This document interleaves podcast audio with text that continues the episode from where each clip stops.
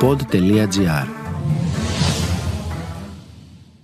Όταν είχα γεννηθεί δύο μήνες πρόωρα και ήμουνα για δύο μήνες στη θερμοκοιτίδα είχαν πει στη μητέρα μου βασικά και στους δύο γονείς μου να μην με δούνε για να μην δεθούν μαζί μου επειδή μάλλον θα πεθάνω και τις πρώτες μέρες έπαιρνε ο πατέρας μου κάθε μέρα το πρωί και το βράδυ για να δει αν ζω ακόμα ή αν έχω πεθάνει. Είμαι η Λέτα Γκαρέτσου και ακούτε το podcast «Πέρα από τα όρια». Ένα podcast για ανθρώπους που τολμούν, υπερβαίνουν και τελικά νικούν. Έπαιζα drums περίπου 9 ώρες την ημέρα, 7 μέρες τη βδομάδα. Και είχα συνέχεια την ανασφάλεια ότι θα βλέπουν το κινητικό πρόβλημα και θα με κρίνουν από αυτό ή το αριστερό μου πόδι δεν θα δουλέψει ποτέ σαν τους άλλους. Ο Άγγελος Πεντάρης γεννήθηκε στην Αθήνα στις 4 Οκτωβρίου του 1996, δύο μήνες πρόωρα, με αποτέλεσμα την εγκεφαλική παράλυση και την τετραπληγία. Αυτό σημαίνει ότι δεν θα μπορούσε να κουνήσει τα τέσσερα άκρα του, επειδή το μέρος του εγκεφάλου που τα ελέγχει δεν λειτουργούσε. Σε αυτό το επεισόδιο θα ακούσετε μια συγκλονιστική ιστορία επιμονής, υπομονής και αγάπης. Ένα γόρι που από τις πρώτες μέρες της ζωής του έμαθε να παλεύει δίχως όρια. Ένας ατελείωτος αγώνας για να καταφέρει να περπατήσει και να κερδίσει μια ζωή ανεξάρτητη. Δύο γονείς που τον στήριξαν σε όλο αυτό το ταξίδι. Το σημερινό επεισόδιο είναι ένα μάθημα ζωής. Μια διαδρομή που μας γεμίζει αισιοδοξία. Από τις πρώτες δύσκολες μέρες μέχρι και σήμερα που παίζει επαγγελματικά drums, κάνει windsurf, παίζει box και με τις ομιλίες του παρακινεί όλο ένα και περισσότερους ανθρώπους. Η ιστορία του ξεκινάει από τις πρώτες του μέρες, τότε που οι γονείς του άρχισαν να καταλαβαίνουν ότι ο άγγελος αντιμετωπίζει κάποια κινητική δυσκολία. δεν το καταλάβανε οι γονείς μου κατευθείαν πόσο σοβαρή είναι η κατάσταση. Και μετά όταν είδανε ότι η κινητικότητά μου δεν ήταν ακριβώς φυσιολογική, άρχισαν να πηγαίνουν περισσότερο σε γιατρούς και να το ψάχνουν και οι γιατροί δεν το λέγανε έτσι ευθεία ακριβώς όπως είναι τα πράγματα, το πήγαιναν λίγο πλάγια ότι ίσως να μην περπατήσω, να έχω κάποια κινητικά θέματα και μετά από πολύ ψάξιμο, οι γονείς μου πήγαν σε πέντε διαφορετικούς γιατρούς, νευρολόγους και εδώ στην Ελλάδα και στο εξωτερικό. Καταλάβανε ότι δεν θα μπορώ να περπατήσω, ούτε να χρησιμοποιήσω τα πόδια μου και τα χέρια μου καθόλου και ότι πιο σημαντικό δεν θα μπορώ να έχω μια ανεξάρτητη ζωή χωρίς τη βοήθεια κάποιανού ολουνού. Ο τελευταίος γιατρός είπε στη μητέρα μου ότι θαύματα συμβαίνουν με μητέρες σαν εσένα. Μέχρι σήμερα δεν ξέρουμε γιατί το είπε αυτό και γιατί συγκεκριμένα το είπε στη μητέρα μου, τι είδε. Στην αρχή ξέρω από τη μητέρα μου ότι δεν το πήρε αυτό σαν κομπλιμέντο και ήταν τεράστιο βάρος και ευθύνη αλλά μετά που πέρασε έτσι μια βαθιά στεναχώρια, κατάθλιψη ο πατέρας μου απλά δεν μπορούσε να αποδεχτεί ότι αυτό είναι η αλήθεια, ο καθένας το πέρασε με τον τρόπο του. Αποφασίσανε και οι δύο ότι θα κάνουν τα πάντα για να μπορώ να έχω την καλύτερη ζωή που μπορώ να έχω, ό,τι και να είναι αυτό. Πότε εσύ άρχισες να συνειδητοποιείς ότι όντως υπάρχει κάποιο πρόβλημα που πρέπει να ξεπεράσεις; Γενικά όταν σκέφτομαι ας πούμε τις πρώτες μου έτσι αναμνήσεις πάντα θυμάμαι ότι ήμουν πολύ χαρούμενος ανεξάρτητα από το τι μου συνέβαινε σωματικά. Απλά κατάλαβα ότι κάτι είναι διαφορετικό όταν άρχισα να πηγαίνω στον παιδικό σταθμό και έπρεπε να είναι κάποιος βοήθεια μαζί μου. Και εκεί κατάλαβα ότι τα άλλα παιδιά δεν έχουν κάποιον να τους βοηθάει και μόνο εγώ ήμουν διαφορετικός με αυτόν τον τρόπο. Μετά όταν μεγάλωσα λίγο ακόμα και ήμουν γύρω στα 5 ή 6 που τα παιδιά αποκτάνε πιο πολύ μια περιέργεια άρχισα να πηγαίνω στον Ήπιο και κάθε μέρα έρχονταν ένα παιδί και με ρώταγε ε, να σε ρωτήσω κάτι, τι έχεις; Και στην αρχή δεν μπορούσα να καταλάβω τι ήταν τόσο περίεργο δηλαδή εκεί κατάλαβα ότι κάτι είναι τόσο διαφορετικό σε μένα. Οι γονείς σου σε πιάσανε ποτέ να σου εξηγήσουν πώς έχουν τα πράγματα; Ε, βέβαια, μου το εξηγήσανε από την αρχή, δεν μου κρύψανε ποτέ τίποτα και μου το εξηγήσανε με ένα πολύ παιδικό τρόπο ότι όταν ήσουν στην κοιλιά της μαμάς δεν είχες οξυγόνο και έπρεπε να βγεις. Και επειδή έπρεπε να βγεις πιο γρήγορα από τα άλλα μωράκια γεννήθηκες με αυτό το πρόβλημα. Και η μητέρα μου πάντα μου λέγει μια πολύ όμορφη ιστορία ότι ξέρεις έχουμε διαλέξει ο ένας τον άλλον και δεν είναι τυχαίο και ήμουνα εγώ πάνω στο Θεό ή στο σύμπαν ή σε ό,τι πιστεύεις πες. Και λέω ότι θέλω να κατέβω στη γη και να έχω μια εμπειρία έτσι ζωής. Και μου λέει ο Θεός ότι θα είναι όμως μια δύσκολη εμπειρία αλλά θα μάθεις πολλά πράγματα από αυτό. Και λέει πρέπει να σου βρω κάποιους γονείς που να σου ταιριάζουν και να θέλουν αυτή την πρόκληση. Και ότι και οι γονείς μου ήταν ok με αυτή την πρόκληση και έτσι διαλέξαμε ο ένας τον άλλον και κατέβηκα στη γη. Και μου έλεγε αυτό το παραμύθι στην ουσία και δεν μου ακούγονταν σε κάτι τρομακτικό.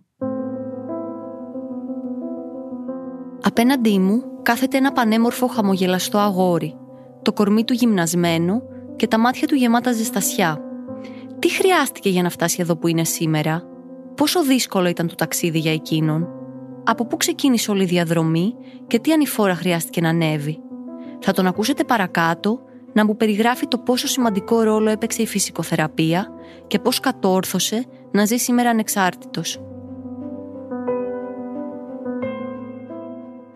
Ξεκίνησα 9 μηνών να κάνω φυσικοθεραπεία κάθε κάθε μέρα κάποιες φορές και 5 ώρες δηλαδή έκανα φυσικοθεραπεία σχεδόν όλη μέρα και η μητέρα μου είχε μάθει και κάποιες τεχνικές αυτή για να συνεχίσει να μου κάνει όταν κοιμάμαι. Οπότε έκανα κάθε μέρα και αυτό δεν άλλαξε ποτέ. Το μόνο που άλλαζε ήταν το τι έκανα και το τι είχα ανάγκη. Αλλά πιστεύω ότι η φυσικοθεραπεία δεν αρκεί μόνη της. Νομίζω ότι αυτό που με έχει βοηθήσει να φτάσω μέχρι εδώ είναι ότι δούλευα πιο ολοκληρωμένα και τη φυσικοθεραπεία αλλά και το ψυχολογικό κομμάτι να είμαι εντάξει με τον εαυτό μου και το πόσο σημαντικό είναι να έχεις ένα καλό και θετικό mindset.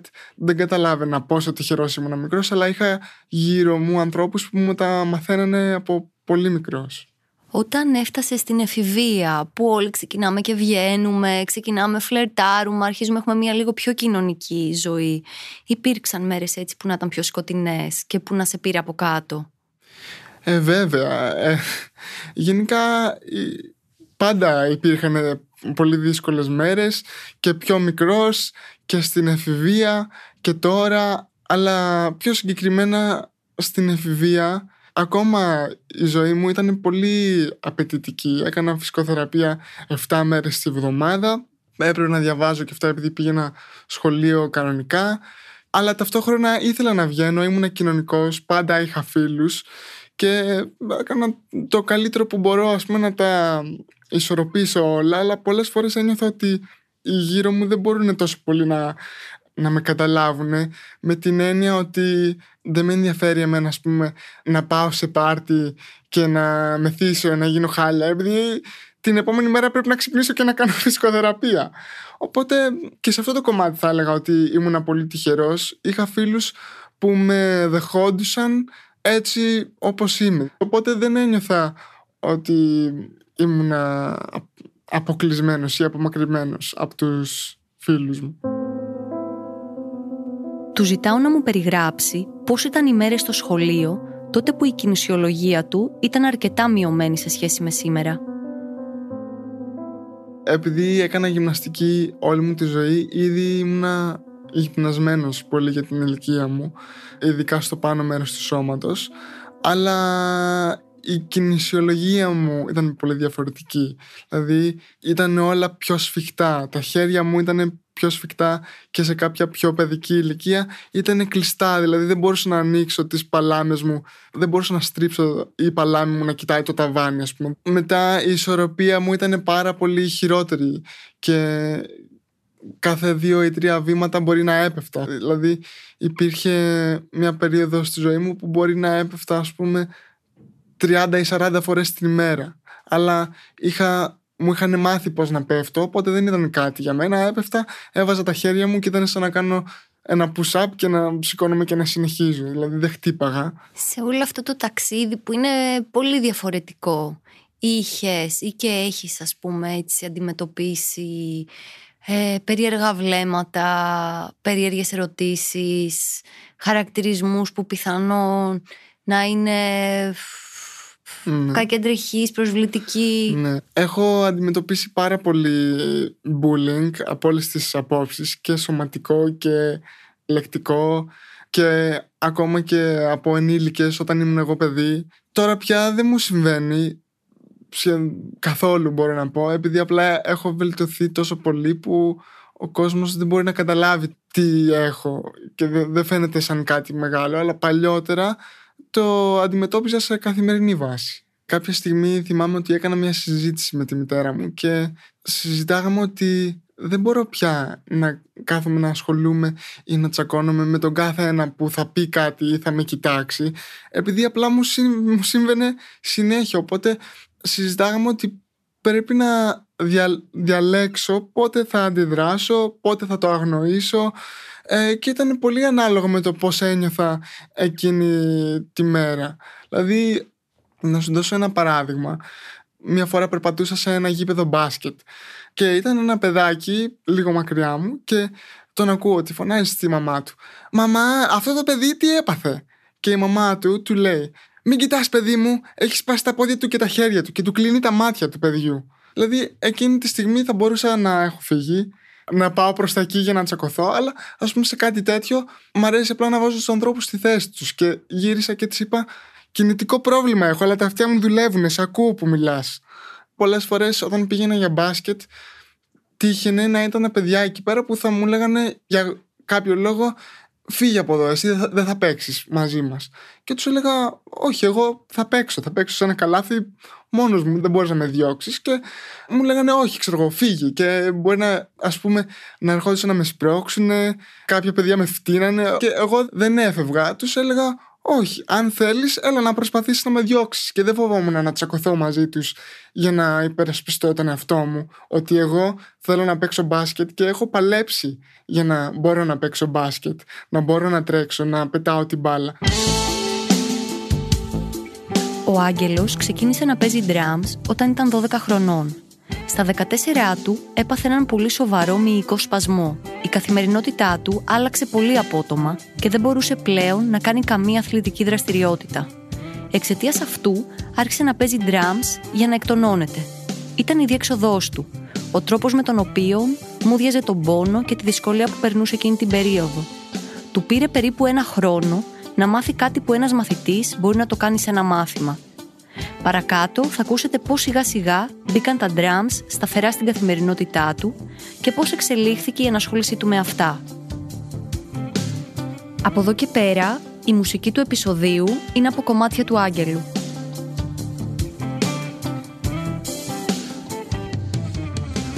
Τα drums μπήκαν ε, πάρα πολύ στην καθημερινότητά μου όταν στα 14 χρονών έπαθα ένα μυϊκό σπασμό.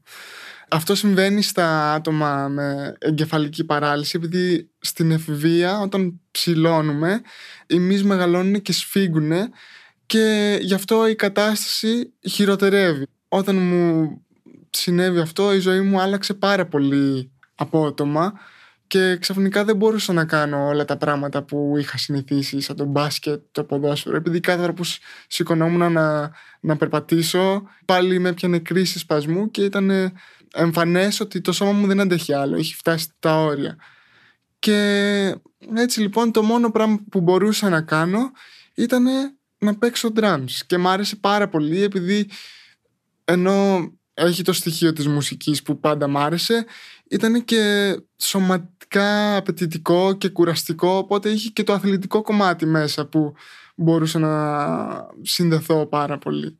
Και έτσι ξεκίνησε η πορεία με τα drums Και μετά από δύο χρόνια, όταν κατάφερα να σηκωθώ από το αμαξίδιο, αγαπούσα τόσο πολύ τα drums. Ήταν σαν το φάρμακό μου και είναι ακόμα σαν το φάρμακό μου. Και αποφάσισα ότι αφού η μουσική κάνει αυτό το πράγμα για μένα, σημαίνει ότι αν εγώ κάνω μουσική μπορώ να το κάνω αυτό για κάποιον άλλον. Ήθελα να γίνω μουσικός για να βοηθήσω τους ανθρώπους με τη δικιά μου μουσική έτσι όπως με βοήθησε και εμένα. Αναρωτιέμαι πόσο δύσκολο είναι για έναν άνθρωπο με εγκεφαλική παράλυση και τετραπληγία να καταφέρει να παίξει drums στο επίπεδο που παίζει ο Άγγελος. Ένα μουσικό όργανο που απαιτεί συγχρονισμό, αντοχή και ταχύτητα.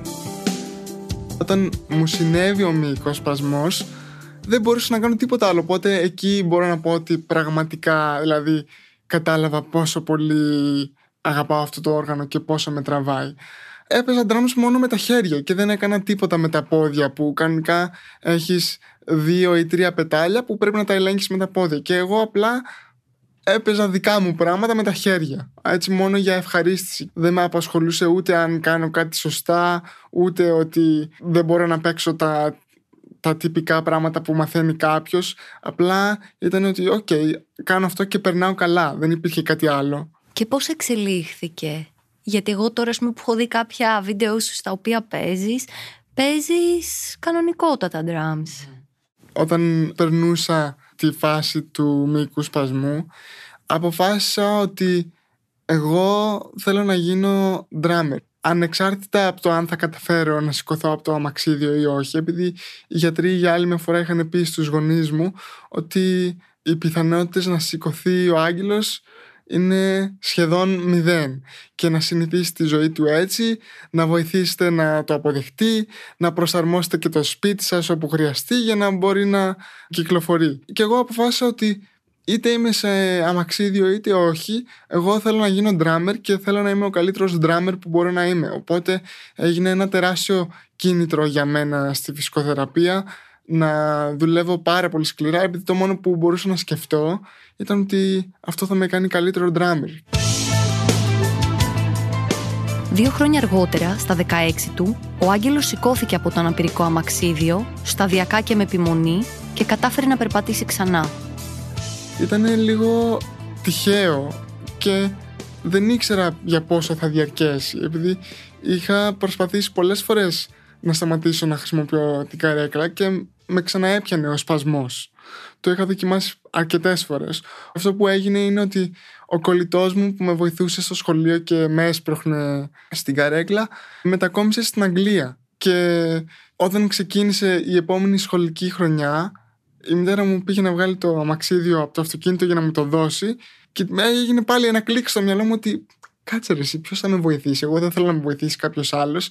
Και λέω, δεν κάνω μια δοκιμή, δεν έχω τίποτα να χάσω. Το χειρότερο που μπορεί να μου συμβεί είναι να ξαναπάθω σπασμό και να ξανακάτσω. Οπότε απλά δεν πήρα τη καρέκλα μαζί μου και με κάποιο μαγικό τρόπο δεν την ξαναχρειάστηκα. Δηλαδή έγινε λίγο σταδιακά.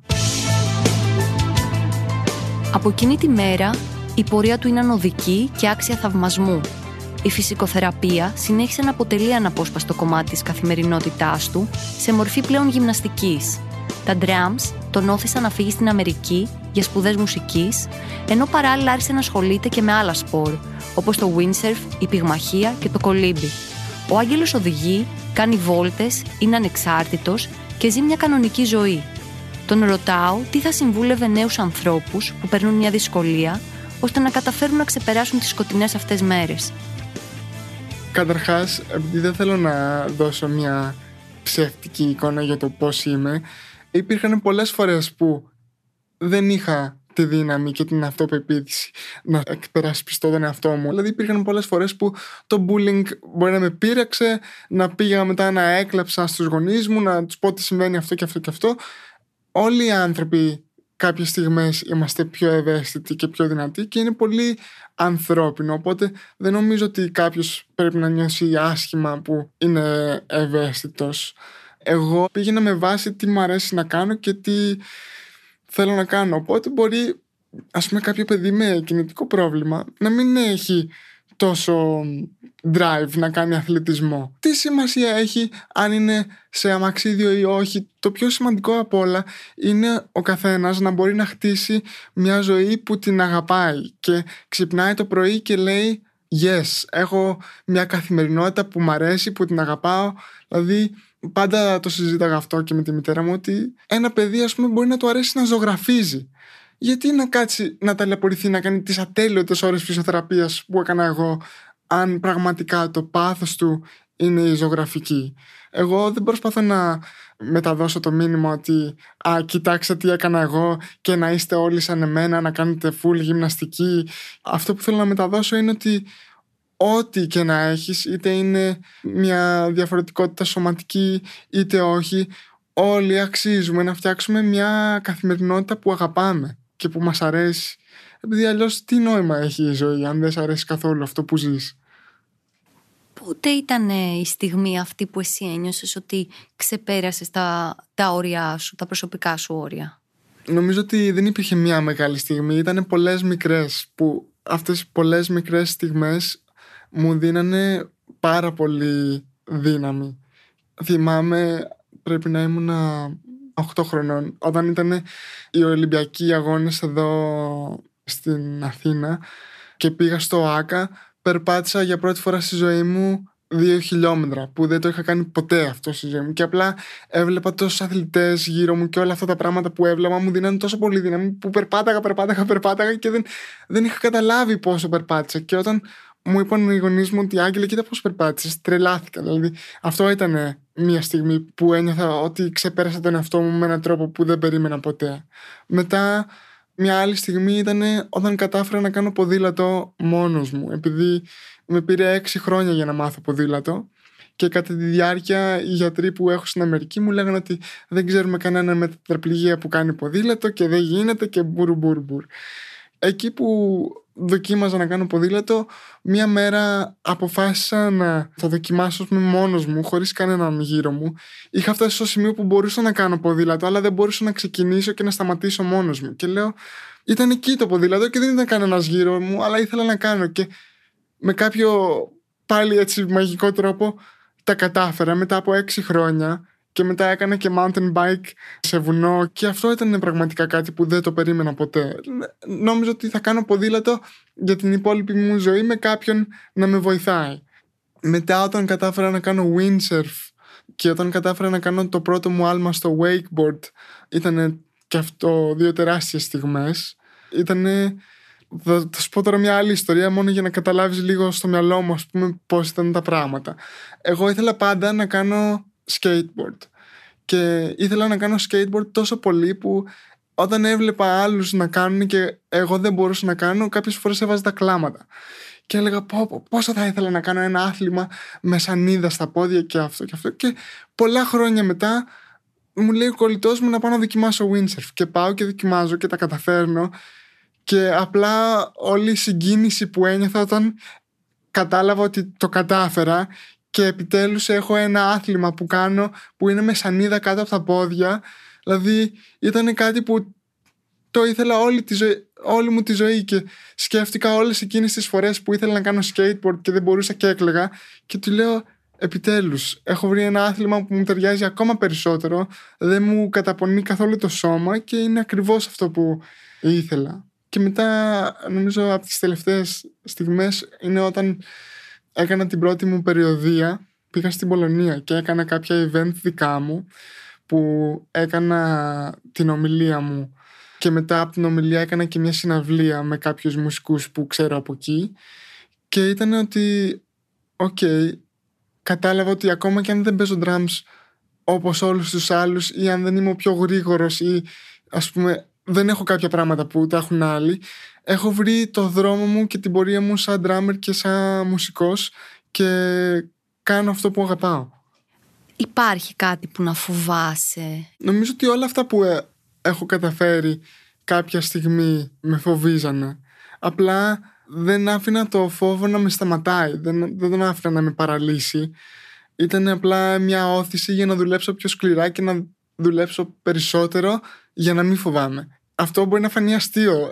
Ένας από τους μεγαλύτερους μου φόβους και ανασφάλειες ήταν να περπατάω ας πούμε σε μια σκηνή ή μπροστά σε κόσμο και απλά να μην κοιτάνε όλοι να περπατάω. Δηλαδή υπήρχαν κάποιες μέρες που το σκεφτόμουν αυτό και δεν μπορούσα να κοιμηθώ. Και μέσα στα τελευταία δύο χρόνια έχουν τύχει πάρα πολλά event που πρέπει να κάνω αυτό το πράγμα. Δηλαδή δεν υπάρχει κανένας στη σκηνή, δεν είναι κανένας μαζί μου ή δίπλα μου και πρέπει μπροστά σε όλους την ώρα που με κοιτάνε να ανέβω, να πάω στη σκηνή, να περπατήσω και να κάτσω στην καρέκλα ή να κάτσω στα drums. Πώς το ξεπέρασες; Είναι τι είναι πιο δυνατό μέσα σου; Η, η φωνή που λέει θέλω να παίξω drums και να κάνω αυτό το, να κάνω αυτό το επάγγελμα ήταν πάντα πιο δυνατή από το φόβο. Γενικά το πιστεύω ότι έχουμε όλοι δύο φωνές μέσα μας. Για παράδειγμα, χτυπάει το ξυπνητήρι σου το πρωί και υπάρχει μια φωνή μέσα σου που σου λέει «Αχ, κάτσε, κοιμήσου λίγο ακόμα, ας την προπόνηση για σήμερα, κάνεις έξι φορές τη βδομάδα, όλο το χρόνο, δεν μπορείς να αφήσεις μία». Και υπάρχει μια άλλη φωνή που λέει όχι, πρέπει να ξυπνήσεις επειδή η κάθε μέρα είναι μια καινούρια ευκαιρία για μια βελτίωση για να προχωρήσεις πιο κοντά προς το στόχο σου. Δεν έφτασα μέχρι εδώ που έφτασα λέγοντας «OK, το αφήνω και σήμερα, το αφήνω και σήμερα». Όχι, και σήμερα θα δουλέψω όσο πιο σκληρά μπορώ. Και πιστεύω ότι υπάρχουν σε όλους μας και οι δύο φωνές μέσα μας και είναι απλά ποια φωνή θα ακούσεις. Η μαμά σου και ο μπαμπάς σου πώς το έχουν βιώσει όλο αυτό από την αρχή μέχρι και σήμερα μαζί σου; Νομίζω ότι καταρχάς σίγουρα το έχουν βιώσει πολύ διαφορετικά ο ένας από τον άλλο. Αλλά ήταν όλο πολύ μέρα με τη μέρα και τι προκλήσεις έχουμε να αντιμετωπίσουμε τώρα, σήμερα. Δηλαδή ποτέ δεν είχαμε βάλει στόχο όταν ήμουν πιο μικρός ότι α, ο Άγγελος θα κάνει πυγμαχία ή θα κάνει windsurf. Ήτανε, OK, okay, σήμερα τι μπορούμε να κάνουμε. Και πάνω απ' όλα δεν νομίζω ότι τους ένοιαζε και τόσο πολύ όπως και να ήταν η σωματική μου κατάσταση είτε τώρα που είναι πολύ καλή είτε τις στιγμές που δεν ήταν δηλαδή πάνω απ' όλα είμαι το παιδί τους και με αγαπάνε αυτό είναι πολύ απλό και ήταν πάντα πολύ ξεκάθαρη απέναντί μου ότι κοίτα, αν δεν θέλεις να κάνεις φυσιοθεραπείες όλη αυτή την προσπάθεια και θέλεις απλά να το αφήσεις πρέπει να ξέρεις ότι αν το αφήσεις μάλλον θα καταλήξεις σε αμαξίδιο αλλά δεν είναι κακό το να είσαι σε αμαξίδιο και είναι απλά μια επιλογή. Μου λέγανε πάντα ότι εγώ είμαι σε ένα πολύ μικρό γκρουπ ανθρώπων που είναι πολύ τυχερό. Τι εννοώ με αυτό, ότι οι περισσότεροι άνθρωποι γεννιούνται και μπορούν να περπατήσουν μια χαρά, οπότε περπατάνε. Δεν έχουν επιλογή. Μετά υπάρχουν άλλοι άνθρωποι που είτε γεννιούνται με, με κάποια διαφορετικότητα, είτε παθαίνουν κάποιο ατύχημα και δεν μπορούν να περπατήσουν ή να κινηθούν μόνοι τους και πρέπει να είναι σε αμαξίδιο. Ούτε αυτοί έχουν επιλογή. Και μου είπανε ότι εσύ ανήκεις στους τυχερούς λίγους που μπορείς να κάνεις μια απόφαση. Θέλω να παλέψω για να περπατήσω και να κινηθώ ή θέλω απλά να χαλαρώσω και να κάνω άλλα πράγματα στη ζωή μου, να συγκεντρωθώ αλλού, αλλά να είμαι λιγότερο ανεξάρτητος. Κατά τη διάρκεια της συζήτησής μας, αναφέρθηκε πολλές φορές τη μητέρα του. Τα μάτια του έλαψαν κάθε μία από αυτές. Πόσο σημαντικό ρόλο έπαιξε η γυναίκα αυτή στην πορεία του Άγγελου; Πραγματικά τη χρωστάω τα πάντα και δεν ξέρω αν μπορεί να το καταλάβει κάποιος αυτό να το λέω, αλλά πραγματικά τη χρωστάω τα πάντα που κάνω σήμερα είναι εξαιτίας της. Επειδή εγώ όταν ήμουν 9 μηνών δεν μπορούσα να κάνω αποφάσεις για το τι είναι το σωστό. Δεν ήξερα τι γινόταν. Αυτή έπρεπε να κουβαλάει όλη την ευθύνη. Και όλη η ελευθερία που έχω σήμερα, ας πούμε, που μπορώ να μπω στο αυτοκίνητο μου και να φύγω να πάω κάπου, ή μπορώ να πω ότι, OK, θέλω να πάω να κάνω πυγμαχία και πάω ή να πάω στη θάλασσα και πάω. Αυτό είναι μόνο εξαιτίας της. Δηλαδή δεν υπάρχει κάτι πιο πολύτιμο από την ανθρώπινη ελευθερία και από την ανθρώπινη εξαρτησία και αυτό μου έχει δώσει η μητέρα μου. Όλο αυτό το ταξίδι, τι σε έχει διδάξει μέχρι σήμερα που σίγουρα όλοι εμείς οι υπόλοιποι δεν θα το διδαχτούμε ποτέ; Όταν είχα γεννηθεί δύο μήνες πρόωρα και ήμουνα για δύο μήνες στη Θερμοκοιτίδα που είναι τα πρόωρα μωρά είχαν πει στους δύο γονείς μου στην αρχή να μην με δούνε για να μην δεθούν μαζί μου επειδή μάλλον θα πεθάνω. Και τις πρώτες μέρες έπαιρνε ο πατέρας μου κάθε μέρα το πρωί και το βράδυ για να δει αν ζω ακόμα ή αν έχω πεθάνει. Αυτό δεν το ανέφερα στην αρχή, αλλά θα το πω τώρα. Κάποιες φορές πούμε, που τα πράγματα δεν πάνε έτσι όπως θα ήθελα, σκέφτομαι ότι είναι τεράστιο δώρο που μπορώ να είμαι εδώ και ότι δεν πρέπει να το σπαταλήσω αυτό το δώρο. Ποιο θα ήταν έτσι το πιο ισχυρό κατά τη δική σου άποψη μήνυμα που θα ήθελες να περάσεις σε όσους ακούσουν αυτό το επεισόδιο; Γενικά νομίζω ότι πολλοί κόσμος ξέρει τι θέλει να κάνει με τη ζωή του, ξέρει τι αγαπάει, ποιο είναι το πάθος του και δεν το κάνει από ανασφάλεια και από φόβο και εγώ απλά θέλω να ενθαρρύνω όποιον ακούει αυτό το podcast να κάνει αυτό που πραγματικά θέλει στη ζωή του ή στη ζωή της.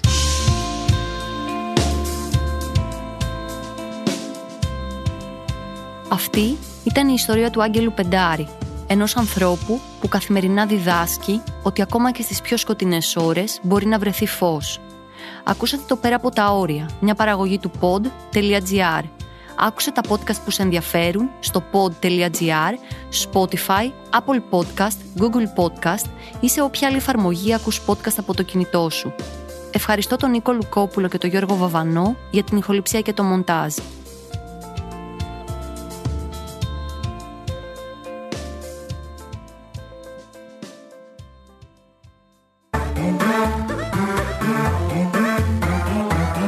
pod.gr. Το καλό να ακούγεται.